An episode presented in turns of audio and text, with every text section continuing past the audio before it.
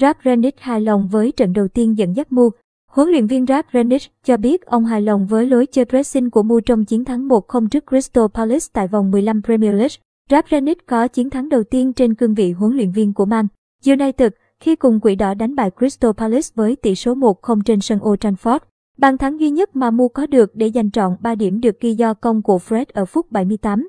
Mặc dù chỉ ghi được một bàn thắng, nhưng Mu đã cho thấy lối chơi mạnh mẽ khi thi đấu pressing suốt 90 phút, đúng với lối chơi sở trường của huấn luyện viên người Đức.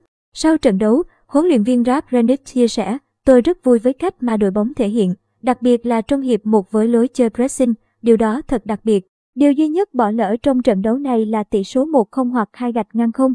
Dù chỉ cùng Mu tập luyện một buổi trước trận đấu với Crystal Palace, nhưng huấn luyện viên Ralf Rangnick rất ấn tượng với những gì mà đội bóng làm được. Ông cho rằng Mu làm tốt hơn nhiều so với những gì mong đợi.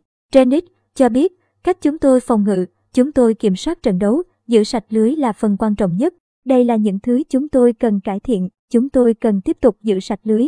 Chúng tôi luôn cố gắng vững vàng, chúng tôi không bao giờ rời xa nhau có lẽ chỉ trong 5 phút cuối trận. Vào mọi lúc, chúng tôi cố gắng để đối thủ tránh xa khung thành của mình. Trong trận đấu này, Rennes sắp xếp cho mua hàng công giàu tốc độ với Rashford và Sancho ở hành lang hai cánh. Ronaldo đá trung phong và Bruno Fernandes thi đấu ở vai trò nhạc trưởng. Nói về chiến thuật ở trận đấu này, ông cho rằng Mu muốn chơi với hai tiền đạo. Đặc biệt là tiền đạo cắm và ông cũng cho biết với cách này Ronaldo luôn có bóng để thi đấu. Kết thúc buổi họp báo sau trận đấu, Renick cho biết thêm việc xây dựng mọi thứ sau khi thành công luôn là điều dễ dàng.